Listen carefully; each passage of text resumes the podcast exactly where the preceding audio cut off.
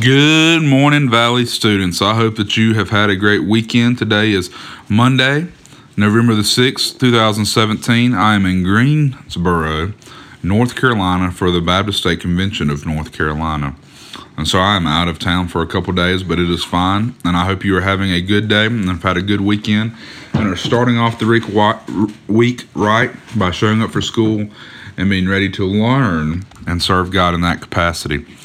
Today we're going to pick up where we left off. We're going to be in Hosea chapter 3, verse 1. And it says, The Lord said to me, Go again, love a woman who is loved by another man and is an adulteress, even as the Lord loves the children of Israel. Though they return though they turn to other gods and love cakes of raisins. So I brought her for fifteen shekels of silver, and a homer, and a leketh of barley. And I said to her, You must dwell as mine for many days. You shall not play the whore or belong to another man, so I will be able to be with you, also to you. For the children of Israel shall dwell many days without king or prince, without sacrifice or pillar, without ephod or households, gods.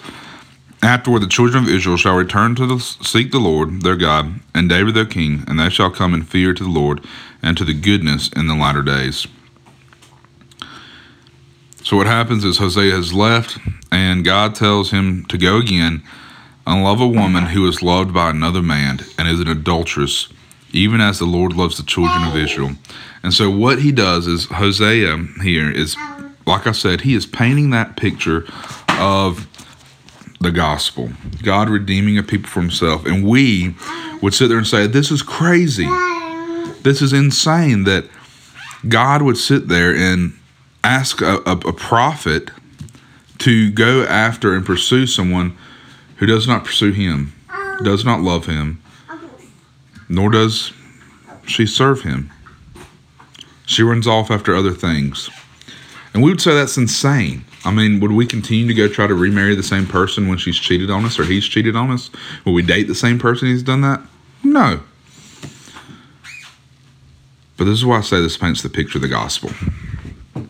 We are Gomer. God, Christ, is our Hosea. Christ saved us. He brought us into a relationship with Him. And how often is it that we go after other things? How often is our heart given to other things? How often is our heart given to sports, given to basketball, or volleyball, or golf, or soccer, or band, or drama, SGA, FFA, scouts, whatever it is? How often do we love and serve other things more than we love and serve God, the one who brought us into the relationship with Him. We are Gomer. We are that prostitute.